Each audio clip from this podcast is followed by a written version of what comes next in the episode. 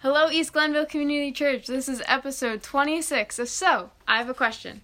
And we're talking about the discussion from Sunday, April 17th, which was Easter.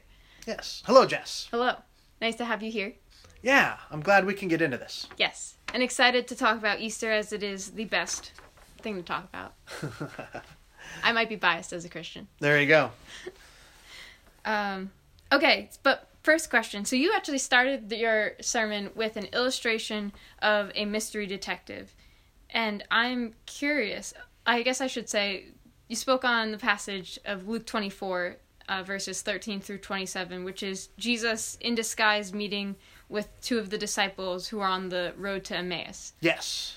And so how did you get that, analogy? How did you get there? I think it's an interesting passage, and it is a bit... There's questions that come with it, like why does Jesus do as he does?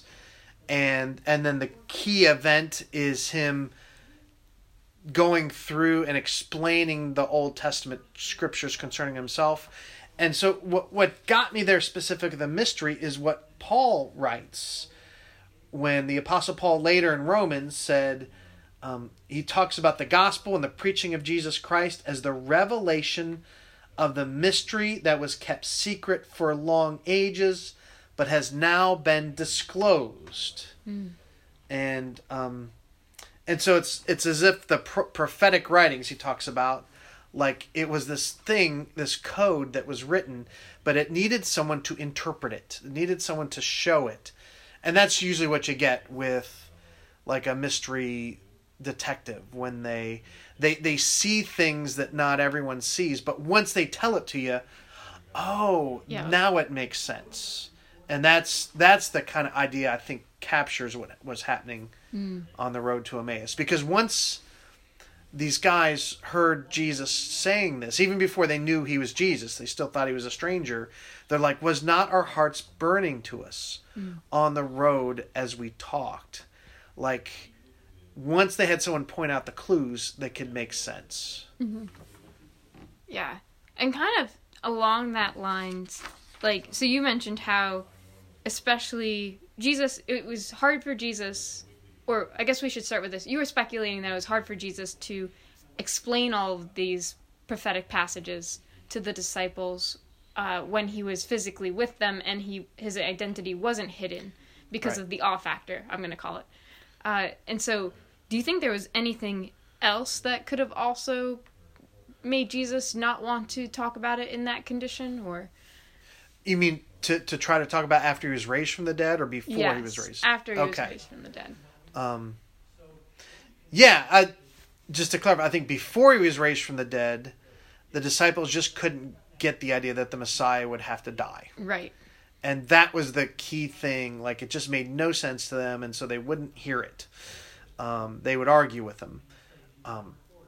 As far as why he wouldn't just say, okay, now I'm raised from the dead, here I am, let me go through this. My best guess really is that they just weren't capable of listening. And when I read the gospel passages, they feel a bit like the disciples are having trouble taking it in. Mm-hmm. You know, like they're still confused. They're still a bit in a haze from it. That's maybe why the accounts seem so different from the different gospel writers. Mm-hmm.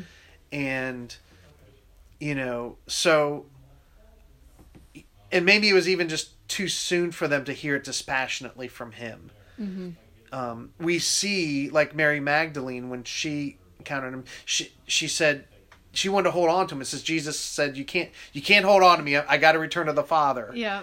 And I think there are other things. But what I notice about what Jesus does teach the disciples in that short term of resurrection appearances is very simple and straightforward.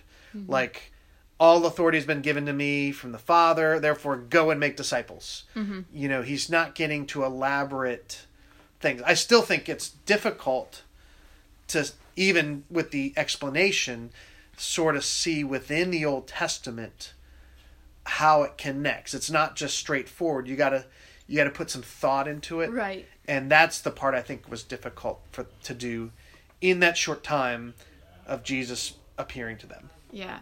Yeah, because I can't remember which gospel it is, but there's one where Jesus first appears to them in the room, and they're like, you know, they're just so taken aback that they're like can he eats. Like, yes. He's not a ghost. He actually is a person, and he can eat food. And, like, that to them is, you know, that's the big takeaway. That's a great example. Yeah, he still has to prove things, and they're not ready to take in advanced theological concepts. Mm-hmm. But somehow, these two people along the road, hearing it from a stranger, mm-hmm. it seems to make sense to them. Yeah. So, I love that idea that that's how Jesus was getting around the problem. Mm-hmm. Of needing them to understand. And so I made a point. Let me ask you, does this kind of gel with thinking that they not understanding why Jesus had to die, mm-hmm. the Messiah had to die, kept them from believing in the resurrection? Yeah, I think so, because you could even understand that, like, if you assume Jesus was human, right, 100% human, or even, like, 100% God, 100% human. And that, like, you know, if he says he's going to have to die, like, okay, everyone dies, but I'm assuming that he would die, you know, after he became king. Okay. Not that his death would be his enthronement as king. And yes. so if I didn't understand that part of it, I would be like, well, wait, that came early. Like, I just don't, what? Like, how? Yeah, so I think I could understand how they just can't wrap their mind quite around it. Of mm-hmm. the, like, this just doesn't make logical sense. And so then after they've seen him dead, mm-hmm. and they've heard about the empty tomb, or seen the empty tomb, but they still can't make the leap. Right. That it was part of the plan, because they can't understand it. Yeah. And so that's why they don't believe the women. Yeah, because, I mean, it's one of those things. Jesus says when he, Thomas? We all call him Doubting Thomas, but he's like, blessed are those who believe in me and, like, haven't been able to see me raised from the dead. Like, I think Jesus even understands that, like, this is a mind-shifting, boggling, you know, thing. And to think of the fact that, like, not only did Good Friday happen, but so did Saturday. And so these people have been mourning and confused and lost for over 24 hours. And if you go back to the trial, it's even more so. Right. And so to suddenly have somebody say, like, he's not dead, like, you just be like, I'm sorry. Like, you're just so in grief that you're seeing things. Right. They would have, it would make sense. There would be better explanations to why they think they saw him. Yeah.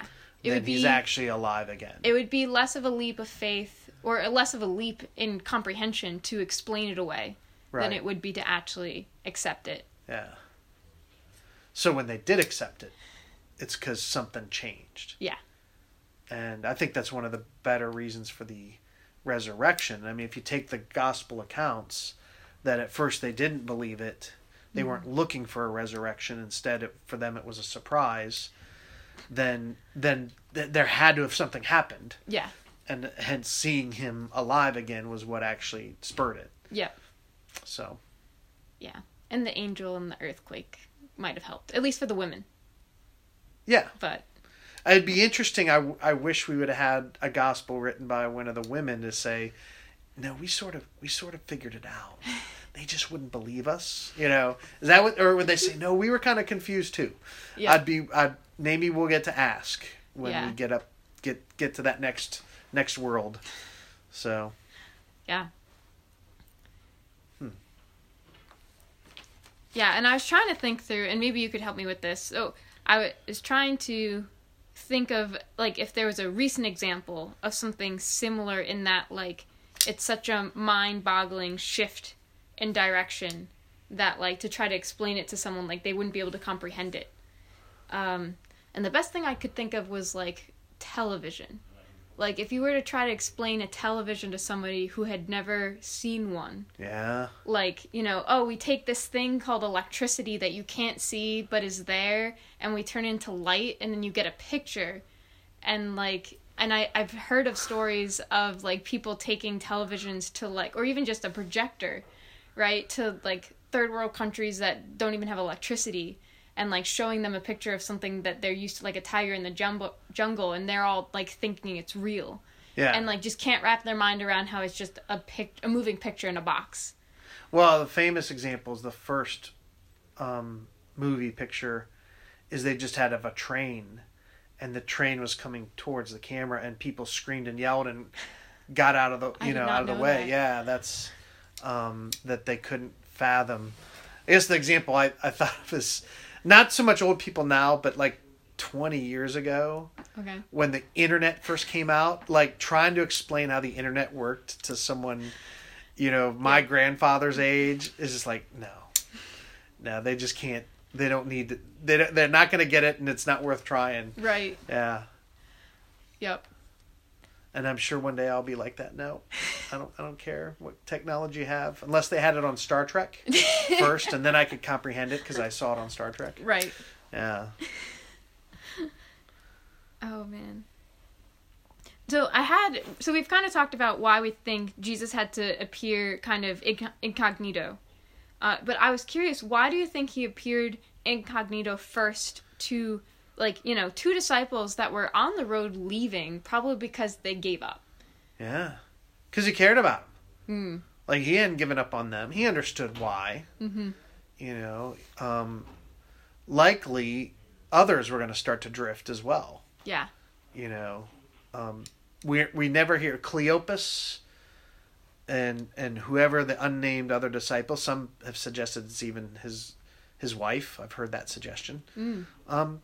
Not sure, but whoever they were, they, you know, they don't show up again later. I don't believe in any of the Bible. So right. They weren't any particularly major. They were just part of this community, and Jesus is like, no, don't give up yet. So mm-hmm. I think he picks them on that, for that reason alone would be enough. Yeah. Jesus did not use his appearances to go to the skeptics, to go appear to those who had, you know, the chief priests, you know. Right. Part of me thinks, man, why didn't he do that? But he did, you know, those who struggled with faith because of what they'd seen, mm-hmm. he totally was willing to,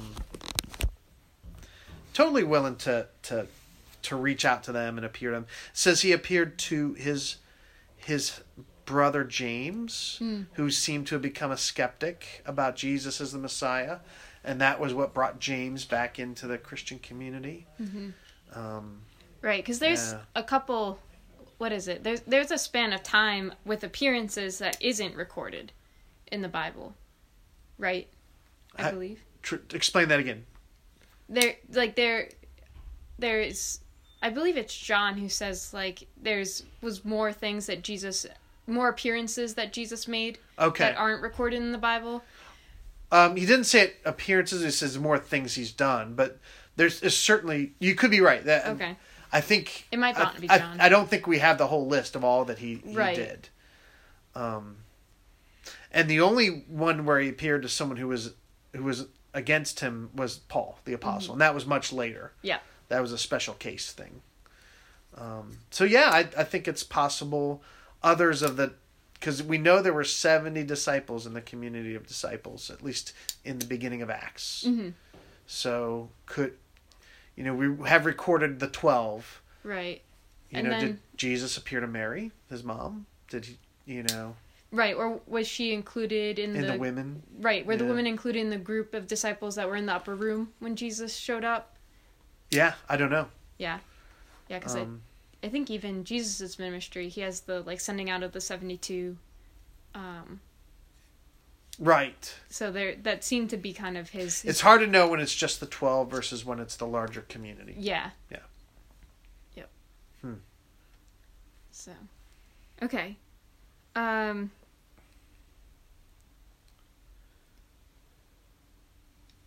So, can we pretend that we have 7 miles to walk? Okay. And maybe talk about a couple more of the prophecies in a little bit more detail. So you mentioned two in your sermon. One was obviously Passover. Right. Which would have been the holiday they were celebrating. And then the other you mentioned briefly was Isaiah 53. Yeah. And so do you know of any, I think Passover is kind of self-explanatory in the fact that it's the sacrificial lamb is the biggest connection. Were there any others for that one too? Well, and there's ones that maybe aren't as explicit on messianic. Like, I think even just looking at the whole temple system of sacrifices, I would guess he explained that those were all pointed to him. Yeah. Certainly you can think about Abraham's near sacrifice of Isaac, and where it says God, and Abraham says God himself will provide the sacrifice. So instead of sacrificing Isaac, his own son, you know, that God himself was going to actually provide his own son as a sacrifice. There's the snake that's lifted on the pole. That's a story from Numbers. That's mentioned in John 3. He might have explained that one to him, how they looked upon the snake, and they were being killed by poisonous snakes. And so God said, make a bronze snake, lift it on a pole, and if you're bitten, look upon the snake, the bronze snake. And it's like the thing that was killing you, the death itself was being lifted up. And now it had become, what was death now became the thing to look at for salvation. Yeah.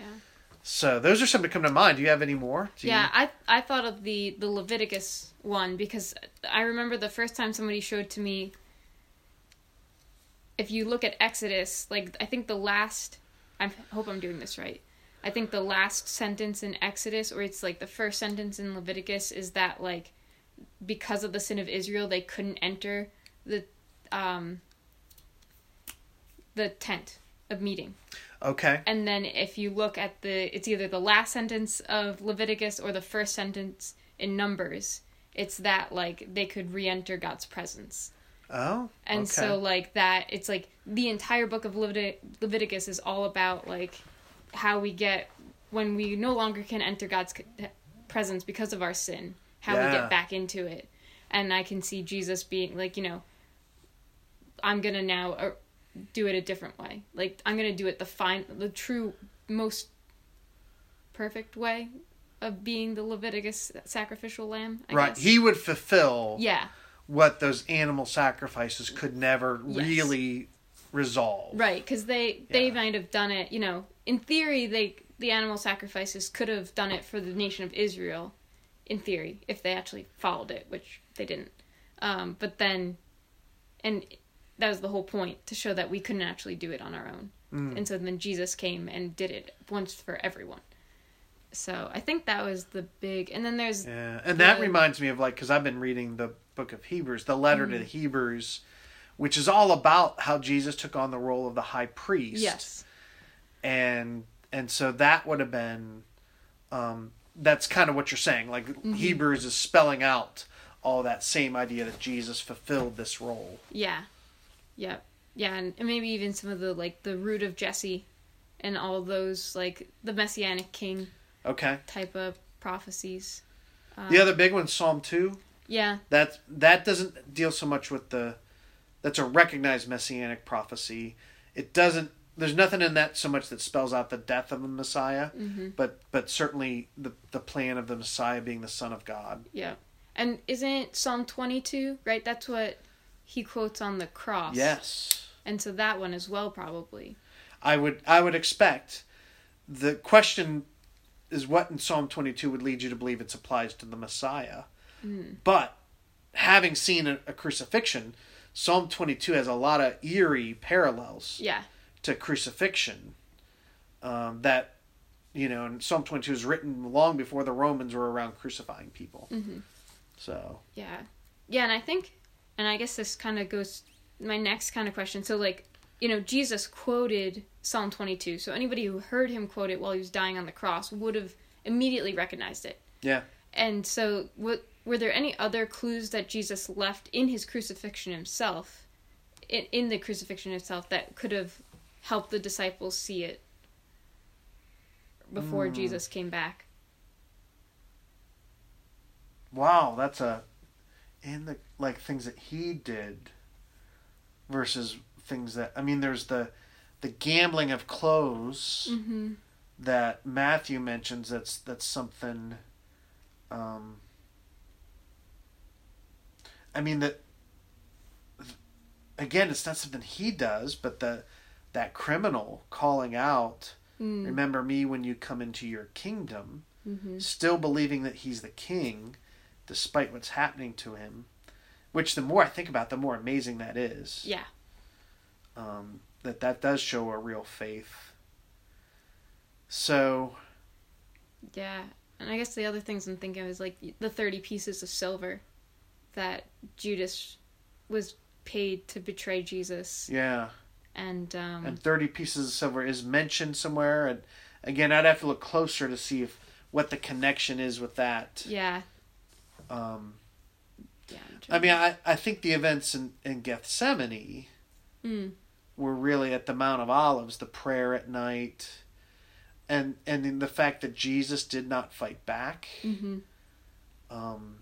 That he's saying, you know, all along, like, this is not something I have to fight. Yeah. You know, this is part of the plan. Yeah. Yeah. And the temple curtain ripping for the Holy of Holies. Oh, yeah. Yeah, that's huge. That would have been.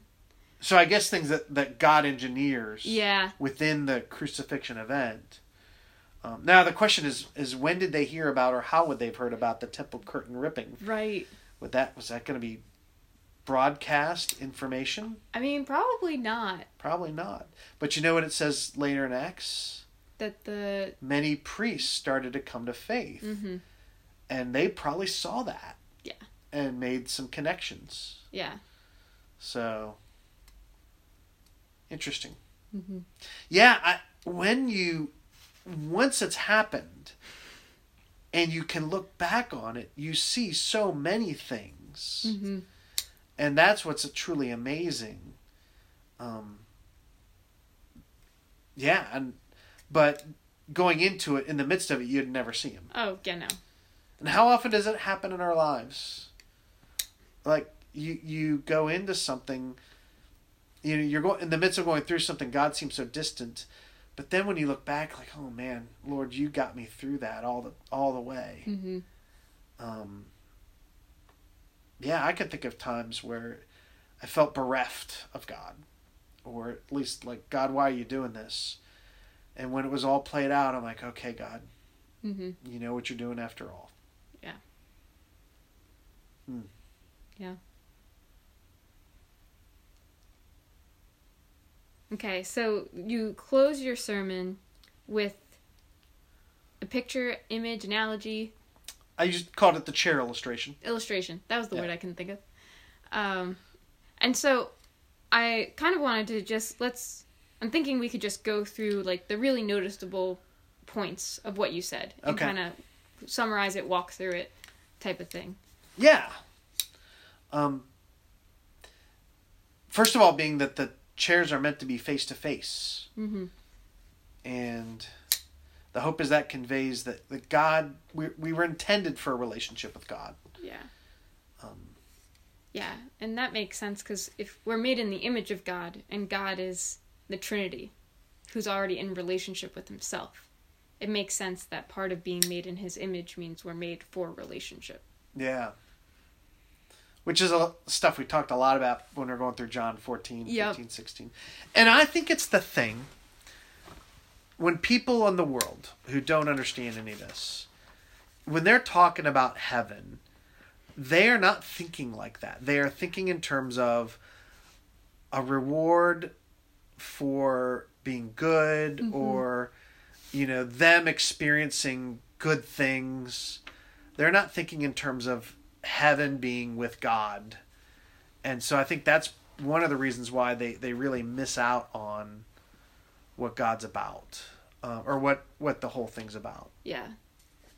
Yeah, and I think that, like, obviously, you know, heaven is going to be more spectacular than we can even imagine type of thing, but I think talking about heaven in terms of the fact that, like, we will finally be in full relationship with no hindrance with God. Yeah. It makes sense as to how Jesus could say he was bringing the kingdom of heaven to earth. Yeah. Because he's bringing the ability to start having a, you know, reasonable taste, not just like a little, like taste testing taste, like a good portion of what heaven will be like now. Yeah. As we become his disciples and do life with him. And then the second part is turned away. Mm-hmm. And I didn't put a lot of effort into that one this time because I was trying to be quick about it. Yep. How does that strike you as far as, do people need to be convinced that all human beings have turned away from God, or is that pretty easy to see nowadays?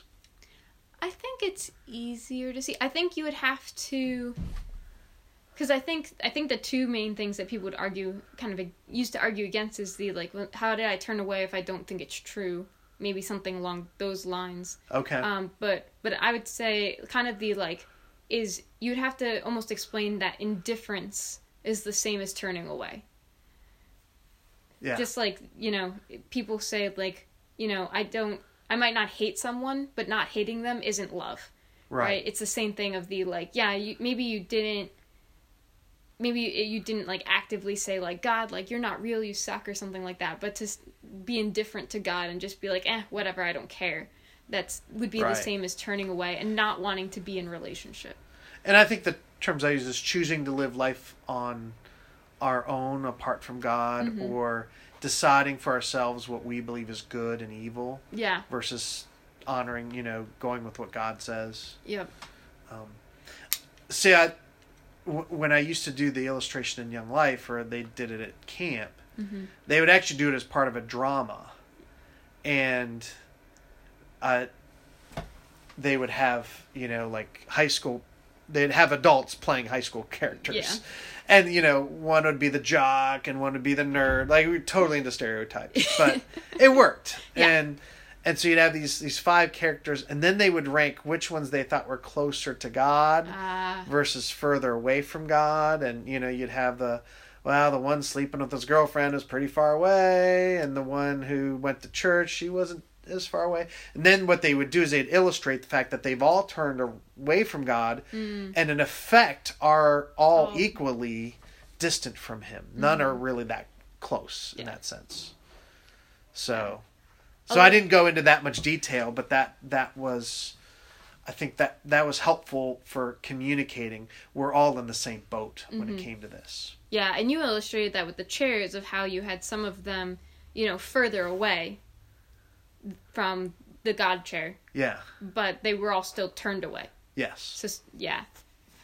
And then the third part with the barrier, it didn't matter if you were, in a sense, felt closer or, you know, looked closer. Mm-hmm. The barrier that of sin. So how would you explain the barrier of sin?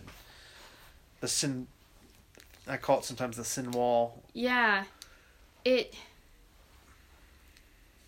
I think you said something about how it just entangles in, like, us. And so it's one of those things where it distorts everything. Okay. And so, like, even if you know, it distorts our relationships with one another. And so just, like, to have a relationship with God, it's just not... My brain right now, which I don't know, is thinking about, like, magnets and how, like, you know, when you have polar opposites, like... the magnets physically can't attract to each other. They repel each other. Okay. And so, like, you just, like, no matter how hard you shove them together, they'll always repel. Like, there's just no, they just don't mesh. And so that's kind of what I think of with the sin wall. So, just to clarify, I do sometimes distinguish the brokenness that comes with sin that's infected each one of us. And by the sin wall, I'm more referring to the condition we're in because we are unable to stand in the presence of a holy and perfect God. And God being who he is, you know, the God who said the wages of sin is death cannot change his word, cannot go back on that. Right. Because God is pure and holy. You know, we can state things and change our mind, but God can't. So yeah, so I guess it's the difference of the, like, if I'm currently living in sin, right, and choosing those actions versus the fact that I have already in my past done something that means that I deserve death, type of thing. Yeah. Or you could talk about we're stained by sin. Yeah. You know, it's corrupted us. Mm-hmm. And God can't not judge us. Yeah. And still be God. Mm-hmm. And so that's what created the wall. Mm-hmm. Yeah. And you added an additional part, which I really appreciated and liked, about, like, talking about how, about what God was experiencing on his side of the wall.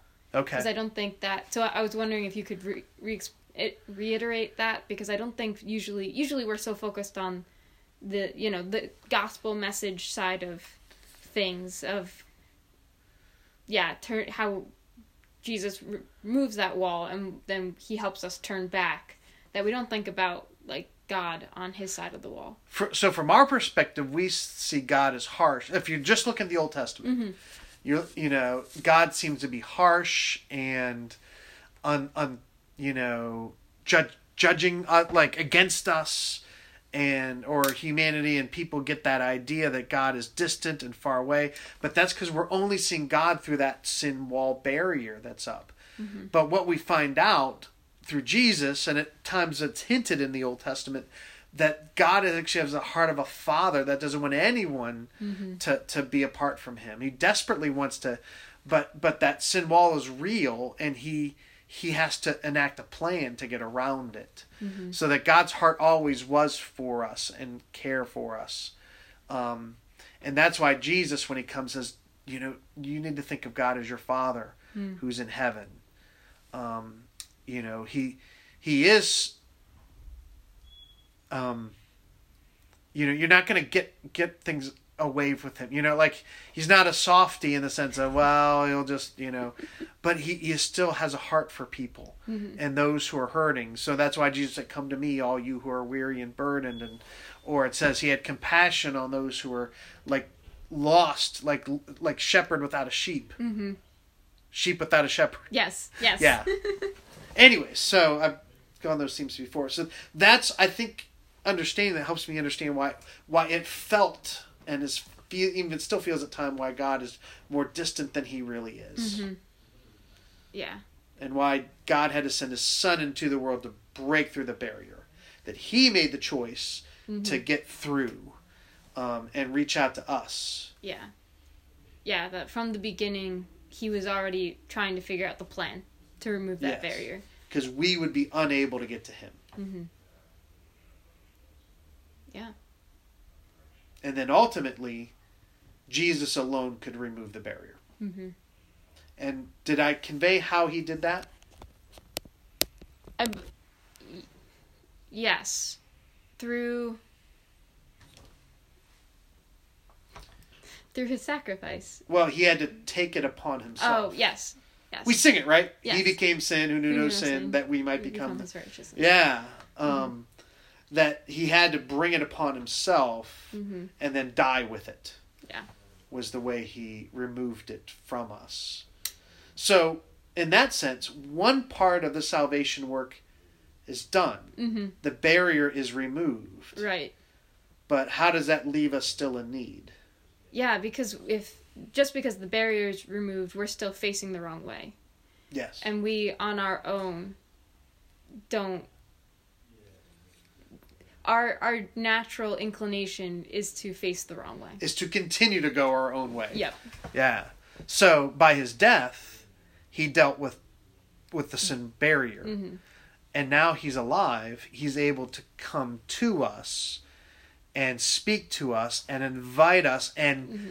really enable us to make that turn back to the Father. Yeah.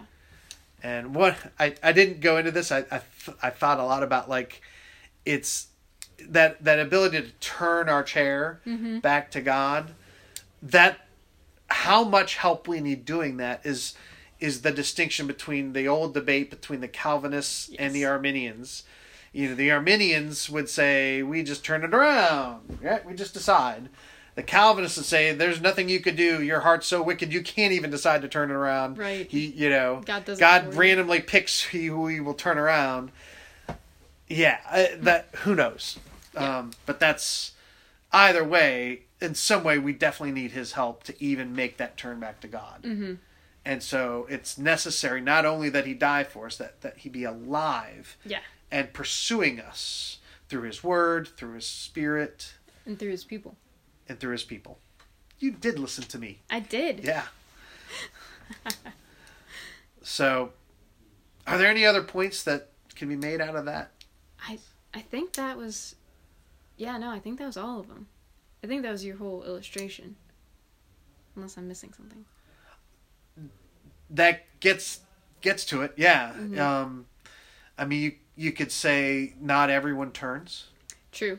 I don't know if I thought about talking about this. I don't think I did. The idea of universalism is the idea that everyone will be saved, and that either just dealing with the sin barrier was enough, and that now we're all in a saving relationship with God, or that God will somehow force all chairs to turn. But I think the reality of the Gospels teach that some will never turn. Mm-hmm. And there'll come an end point for that chance to make that heart turn towards God. Yeah. So I don't know. Again, I don't think I emphasized that, but and just the fact that sometimes those furthest away find it easier to turn because they recognize they're missing something. Where those who think they're okay, but their hearts are still going their own way, might not see as much the need. Yep. Yeah, when we find ourselves in need, it's, we're okay to think that either something needs to change or that we need help. Yeah. And so I know that, especially with college students, they say, freshmen who everything's new and everything's changing. Mm. And they're experiencing a different take on life for the first time. Or seniors who are afraid of what's next are often the most open to listening and experiencing Jesus for the first time. Mm. Yeah. I bet that's right. And I bet you could also add parents of young children. Yep. Who you're figuring out, I'm suddenly in charge of this other kid, Right. There's a reason why parents of young children sometimes find their way back to church. Mm-hmm. Hmm. Well, I bet we've explored this, and we're probably getting long on our time. This coming Sunday is Youth Sunday, and we actually have a guest speaker. Ooh. So I'm interested to hear how that plays out. Mm-hmm. And then after this, Elijah. Nice. All right. Well, thank you as always. Thanks, Jess.